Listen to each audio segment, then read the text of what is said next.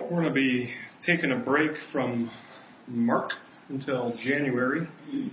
Uh, next two weeks, it's like I was telling our musicians, I said everything has to be done in series anymore. So we're going to take a two week series and uh, do what I'm calling Psalms of Thanksgiving. We're going to look at two different Psalms. And uh, so you're going to be turning to Psalm 95 because that's where we'll be today. So uh, I invite you to turn to Psalm 95, and then I also invite you to stand as we read it together. And so, Psalm chapter 95.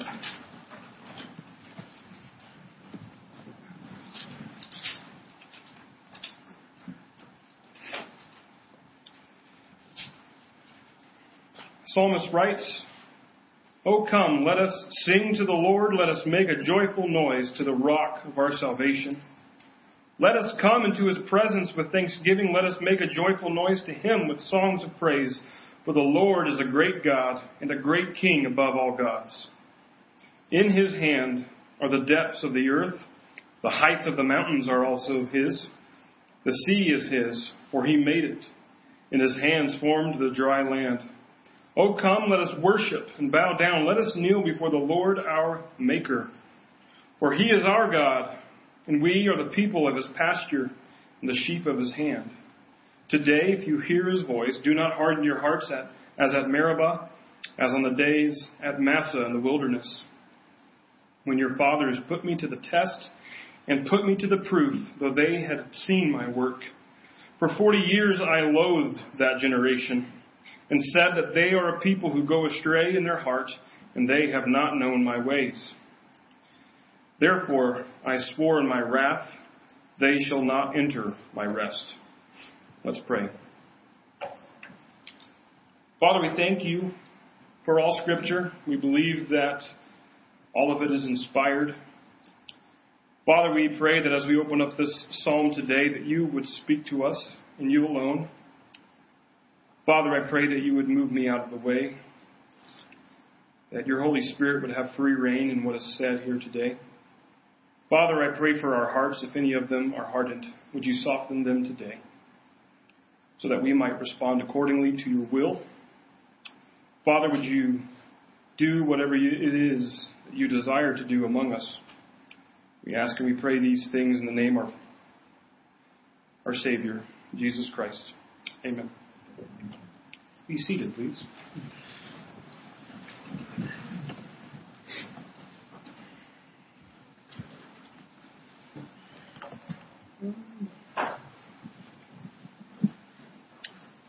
I uh, grew up in a Christian home, and I really liked music.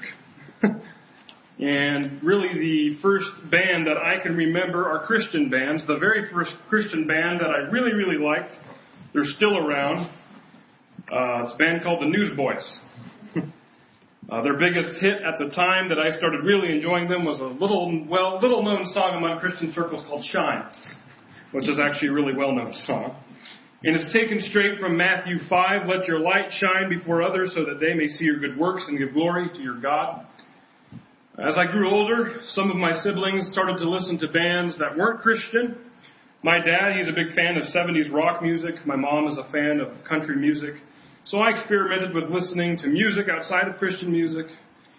I know this is very surprising, but I'm somewhat of a thinker. And as a younger guy, I started thinking, why do I listen to music? Why am I drawn to music? And why are people drawn to music, period? And I remember my mentor, my pastor, Hunter, I, I was trying to get him to listen to a band that wasn't Christian. I said, Oh, these guys are great. What do you think? And I remember at one point in time, he says, Personally, Pastor Hunter said, Personally, I've been convicted to not really listen to anything else but Christian music. And he is a musician himself, and so he felt that if he wasn't playing music or listening music for the one purpose of worshiping God, then why else would he listen to it? I listened to different kinds of music.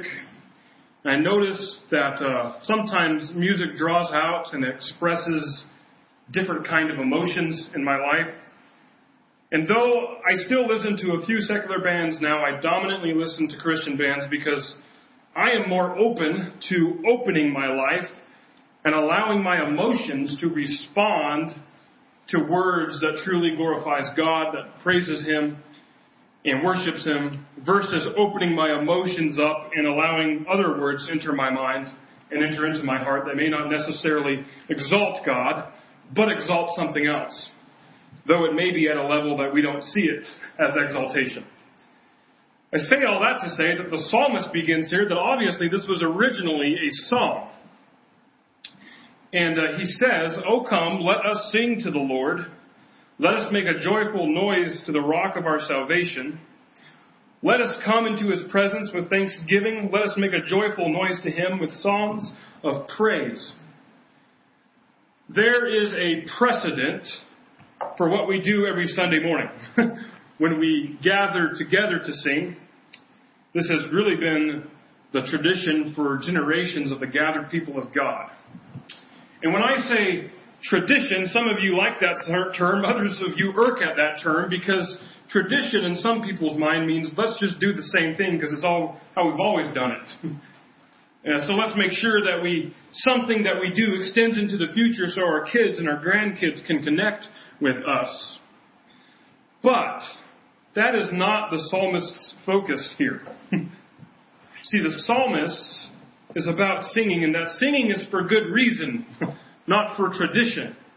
Because first he states, Oh, come, let us sing. Why? So we can hear ourselves? to glorify ourselves? To practice our singing? No, let us sing to the Lord. And this is a communal thing as the psalmist is exhorting people to come, in plural, to let us sing. We see this over and over in the Psalms that the Lord gives us cause to sing communally, and singing is an exercise within worship to declare God's glory and God's praises. Notice I said singing is an exercise within worship.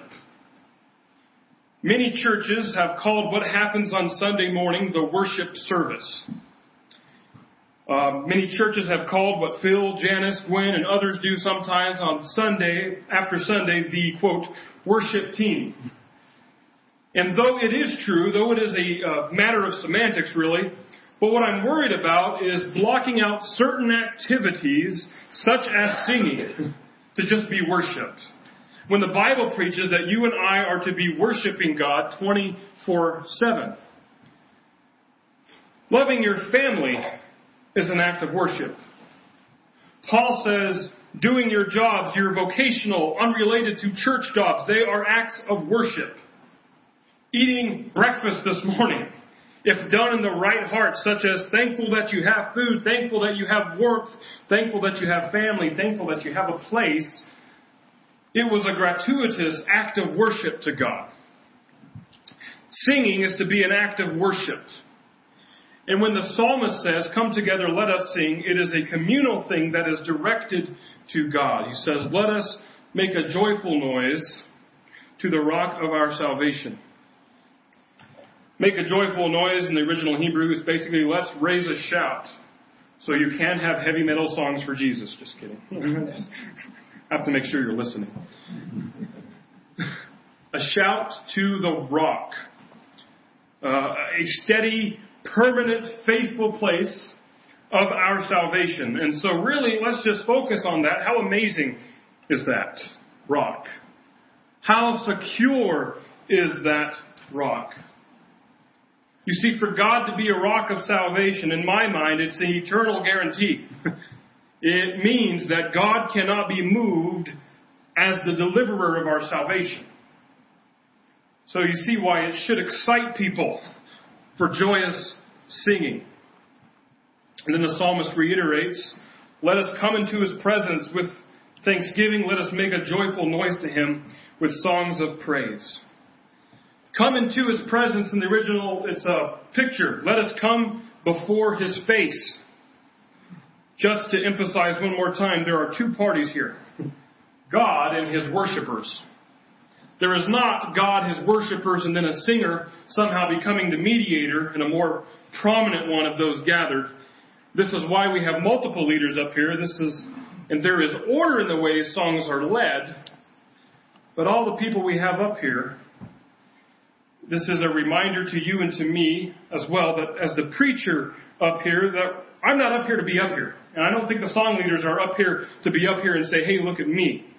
But we're up here as one among equals, with all hearts and all minds and our eyes directed to, focused on His presence, His glory, a joyful noise to Him with our praise.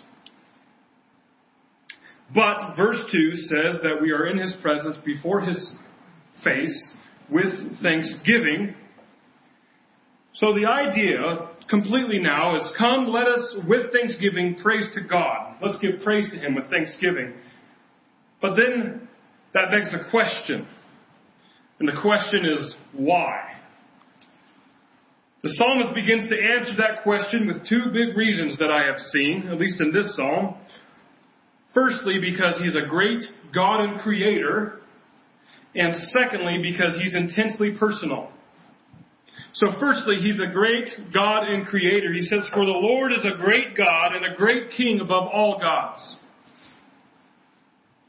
We worship a great God. We worship a great God and we worship God because He is great. It's good that He's great because He's the only God there is. what the psalmist is not doing is he's not taking Yahweh and then saying, you know, whenever you really make the comparison to Baal and to Molech and to all the Egyptian gods and this God and that God, and you really compare it to Yahweh and you lay out the statistics, and whenever we, we judge it, Yahweh is really on a 10 on greatness. That's not what, that's not what the psalmist is doing. Instead, the Jewish tradition taught.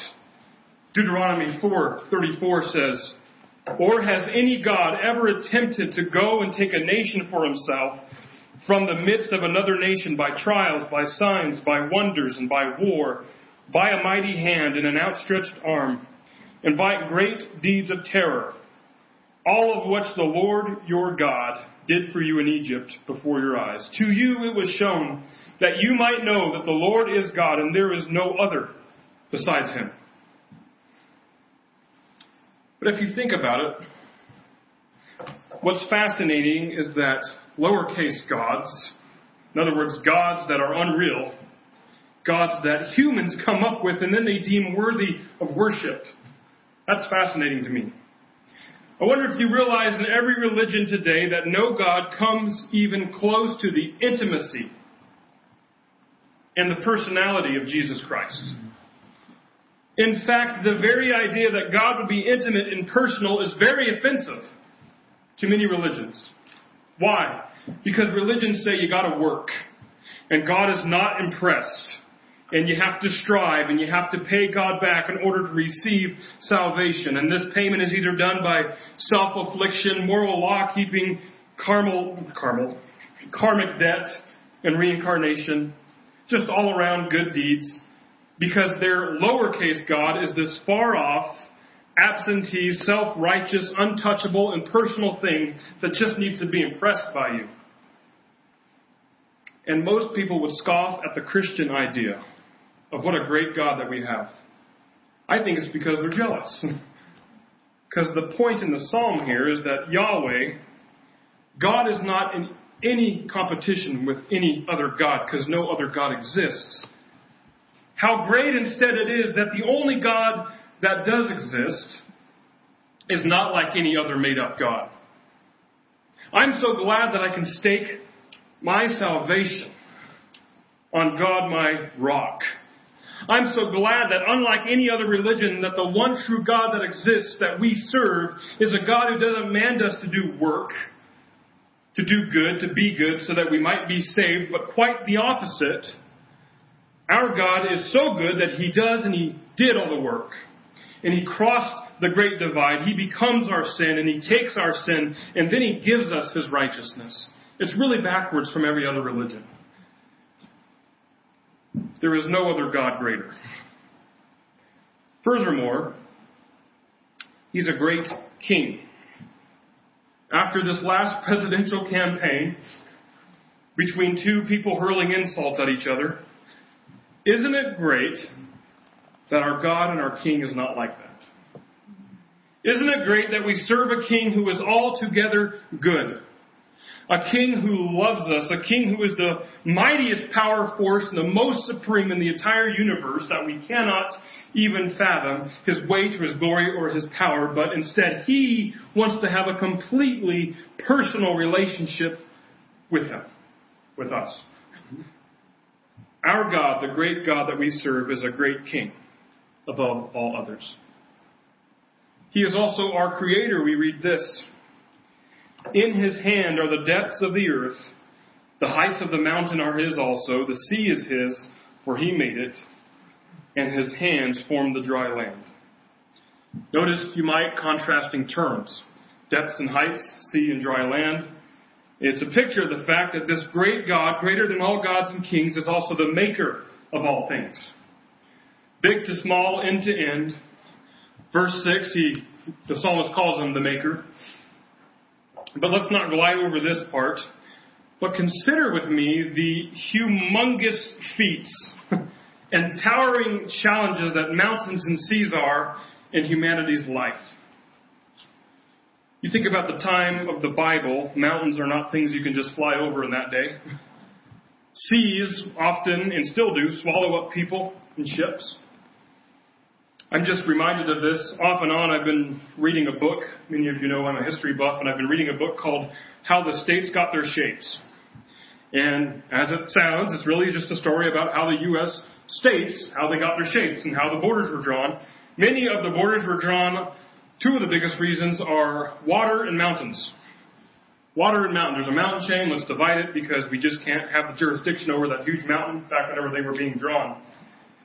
Back in earlier times, mountains were hard to cross. People died doing so. Seas are stormy. People often died. And here the psalmist says, the one true God that we serve, where we can stake our salvation on unshakable, God that's greater than any earthly king, he makes the mountains that we fail to cross. And He makes the seas that we sometimes fail to cross that are full of big creatures. He makes the dry land, the very land on which every person walks. And all of creation are subject to His providence. Verse 6 then says, Come, let us worship and bow down, let us kneel before the Lord our Maker. Many see that the middle of Paul's letter, Colossians, I should say the middle of the first chapter, Colossians 1, they see that as a hymn. And Paul kind of states a little bit, at least it reminded me of this psalm, and he says it this way about Christ. Paul says, Jesus, he is the image of the invisible God, the firstborn of all creation, for by him all things were created in heaven and on earth, visible and invisible, whether thrones or dominions or rulers or authorities, all things were created through him and for him. This is the God we serve. The psalmist says it should inspire singing in us, praise, thanksgiving, submission. He is a great God and creator. Now, this is the part where you and I like to squirm sometimes because he's about to get intensely personal. First, it's a little bit comforting. it is comforting, comforting, verse 7. He says, For he is our God, and we are the people of his pasture and the sheep of his hand. Starts off this verse by saying, For, as in because of what was just said, namely, God is our maker, great God that he is, God that we worship.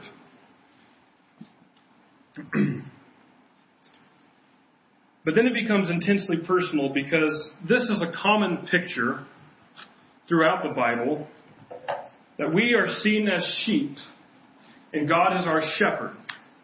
Think of Psalm 23, but we also think of Jesus who calls himself the Good Shepherd. I want you to think about the Good Shepherd because we're going to come back to that. However, logic dictates that from this verse 7 that if God is our God and we are his people in his pasture, namely his pasture being all the earth, then logic dictates how do we respond if we are the sheep of his hand? How we how are we to respond if God is that personal with us?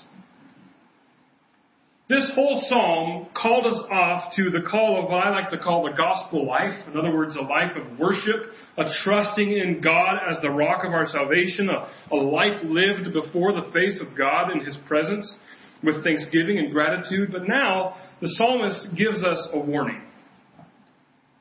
And he says, finishing verse 7 and going into verse 8, he says, Today, if you hear His voice, do not harden your hearts as at Meribah as on the day at Massah in the wilderness, when your fathers put me to the test and put me to the proof, though they had seen my work.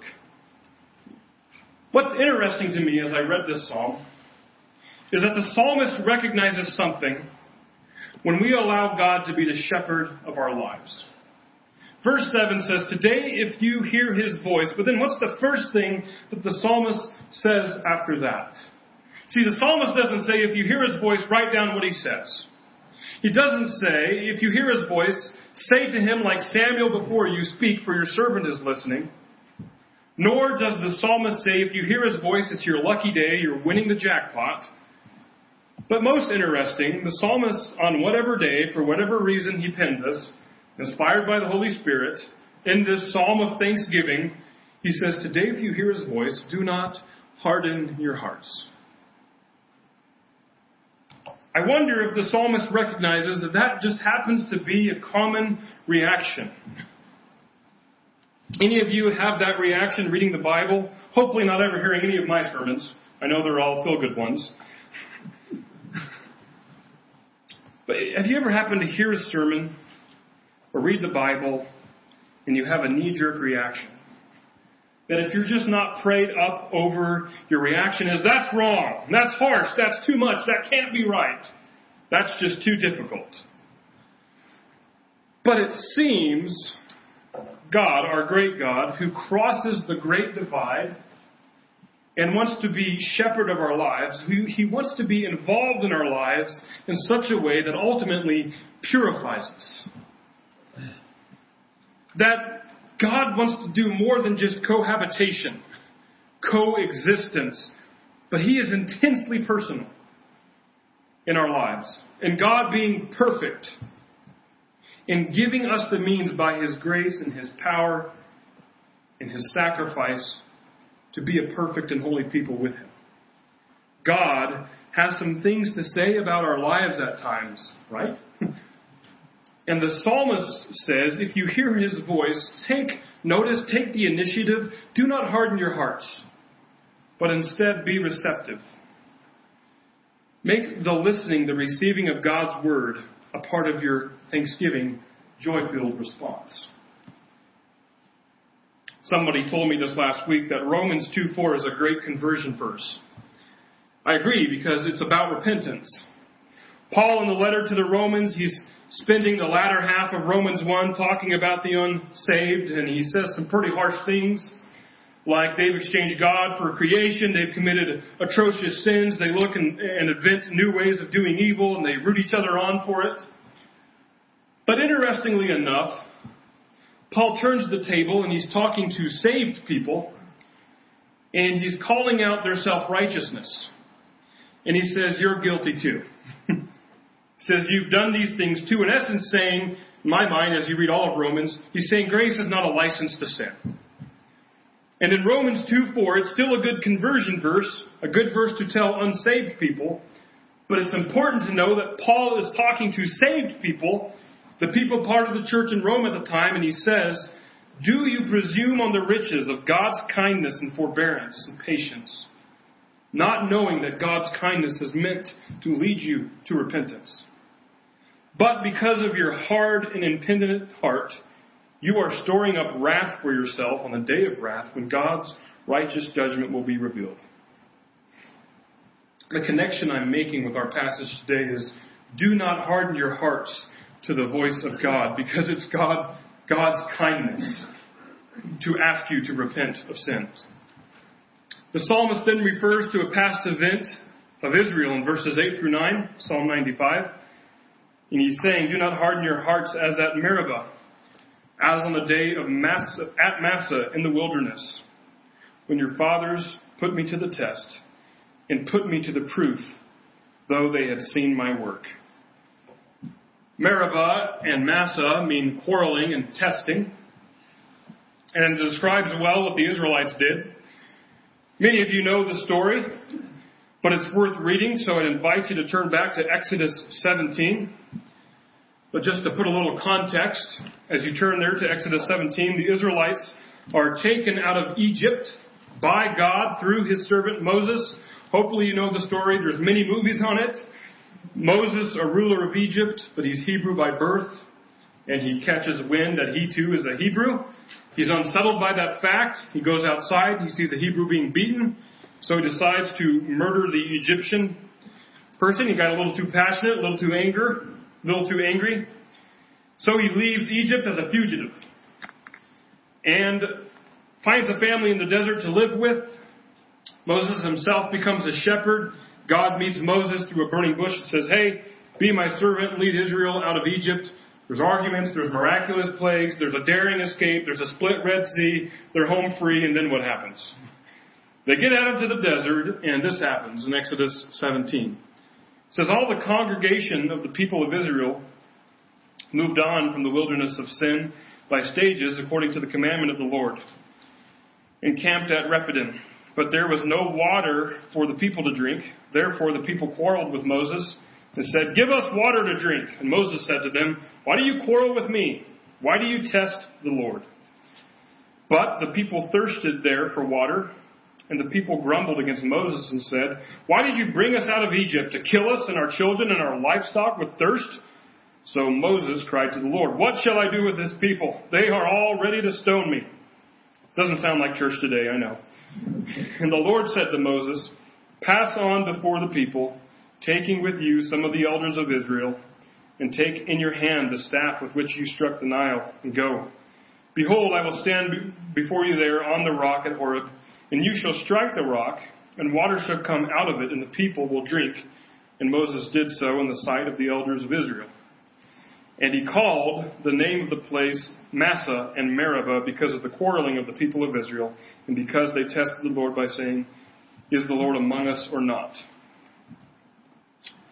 If you've been with us in Mark these past few months, we've been getting the picture that being a disciple of Jesus is hard. it's worth it that is plain in the passages in Mark 2 that we received a hundredfold in family, friends, possessions. We receive communion with God. We receive forgiveness of sins, eternal life. It is well worth it. But it's hard because we live in a fallen world with fallen hearts. And we are at war against the enemy. And the psalmist here says, don't harden your hearts like the Israelites did. You see, many of us think that if we just caught one little glimpse of what happened to Israel as they left Egypt. Lord, just show me one plague, my faith would be infinitely strengthened. I mean, the Israelites saw the Nile River turn to blood. They saw plagues of frogs and locusts and flies just come out of nowhere. They saw livestock die. They put the lamb's blood over their doors Why a death angel came through and wiped out firstborns. They saw an entire sea split in half and shoot up into the sky. They saw pillars of fire and smoke, and yet here they are. Who knows, weeks or months following a pillar of fire, and they complain. There's no water. How will we survive? We're certainly doomed. Moses has led us from slavery in Egypt, but hey, at least we were comfortable there and cared for. I wonder if you can be honest with yourselves and answer if you've been there. God takes care of you in a very amazing way. but still you find things to bicker about. Still you find things within you to complain. I don't know about you, but this psalm, this psalm here describes how I get sometimes. I should be focusing on the very fact that the God of the universe, the great God and the only God who is my rock for salvation, He became flesh and died for me. His love for me, his, his purchase of me, his favor towards me could not be any more vibrantly or vividly demonstrated. And I have the audacity and the stupidity at times, whenever he says to me, hey, give that sin to me, let's be done with it, I say things like, gee, you're so harsh, God. Why'd you call me out on that sin, God? Do you not love me? You see the upside down illogical thought process there. And though it's hard to hear, And though it's easy to want to harden our hearts, God does it for our good. And the psalmist finishes on one of our favorite topics. Not really, but for 40 years, he says, I loathed that generation and said, They are a people who go astray in their heart, and they have not known my ways. Therefore I swore in my wrath that they shall not enter my rest. We don't like it when God says things like this. Sounds a little too hating, sounds a little too cold, calloused, and a little, there's a little self-righteous attorney that's in our souls right now. He wants to judge God for being too judgmental. I mean, this isn't really a good way to end a psalm of thanksgiving. I mean, the logical progression sounds like sing to God. He has provided for salvation. He's a great creator. He's the shepherd of our souls, and you better listen to him, or his wrath will call punishment on you. Like it started strong, but it faded. What is the psalmist saying here?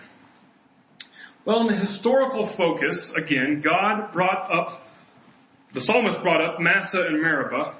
He brought up the Israelites and what happened there. It's just a snapshot, as we know, the general attitude of the Israelites. They got to walk around the desert for 40 years before entering the promised land. Wonderful joke here. I have to pee. Are we there yet? Comedic relief. and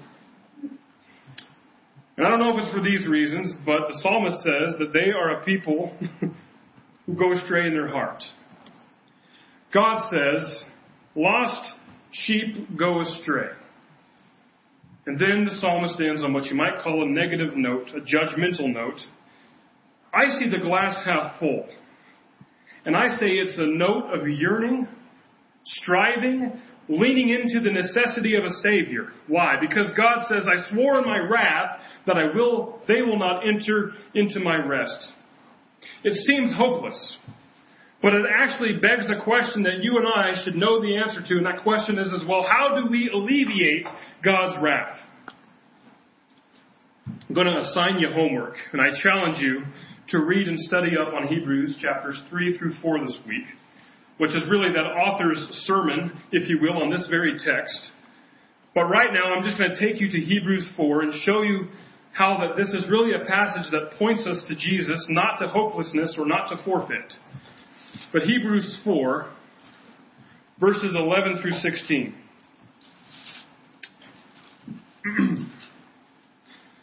the author of Hebrews starts, he says, Let us therefore strive to enter the rest.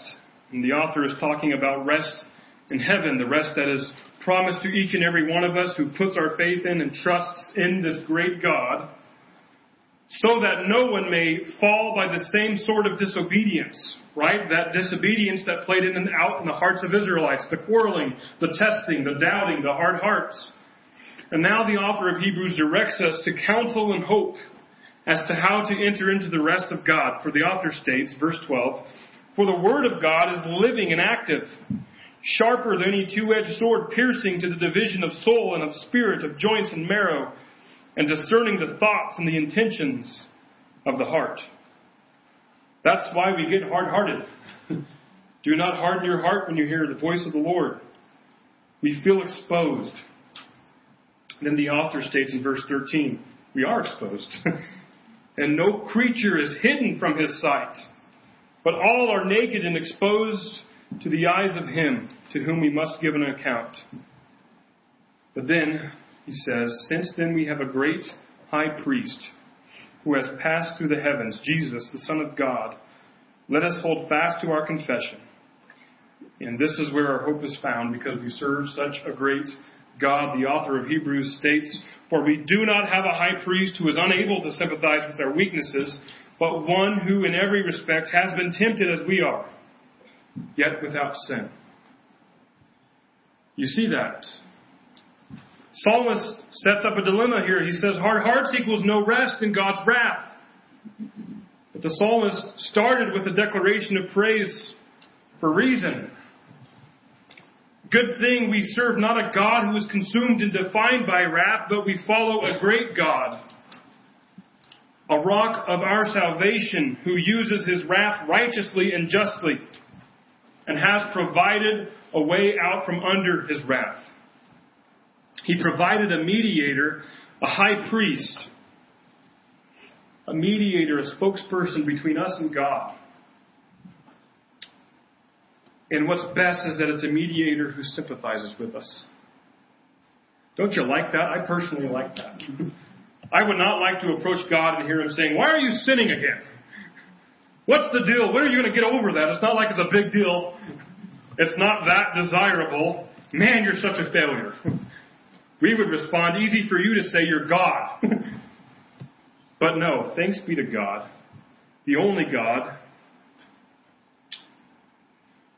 that has come before us and has been tempted in every way that we are. He's, God says, I know that it's hard. I know what that is like. I know that the odds feel stacked against you, but you know what? Jesus says the odds were stacked against me. They overcame me, and I died, and I became the sacrifice, and I paid for your sins, and I've overcome the world, and I've provided a way out from under the wrath. Jesus says, just come to me because I am God. I am your mediator. And this is why the author finishes his thought in Hebrews 4. Let us then, excuse me, let us then with confidence draw near to the throne of grace with confidence that we may receive mercy and find grace to help in time of need. This is why we are able to be so thankful. This is why we serve a great God and an intensely personal God. He's made the world, He's made us, and He desires to be intimate with us. It is so different, so different from religions that paint a picture of a mean spirited, estranged God who needs to be flattered, bribed, and given sacrifices, and, and though completely unworthy, they want to be worshipped. But that's not our God. Our one true God presents himself as one who not only created us, but is intimately concerned with us and has overcome the divine dilemma of sin. He has ransomed us, He's made us His own, and He wants to be a living, present shepherd in our lives. That's what verse 7 again says For He is our God, and we are the people of His pasture and the sheep of His hand. And there, Jesus fulfills what the psalmist is talking about the Good Shepherd. In closing, why don't we listen to these words, and then we're going to sing a song as well. But let's listen to these words from John 10. He says, I am the Good Shepherd.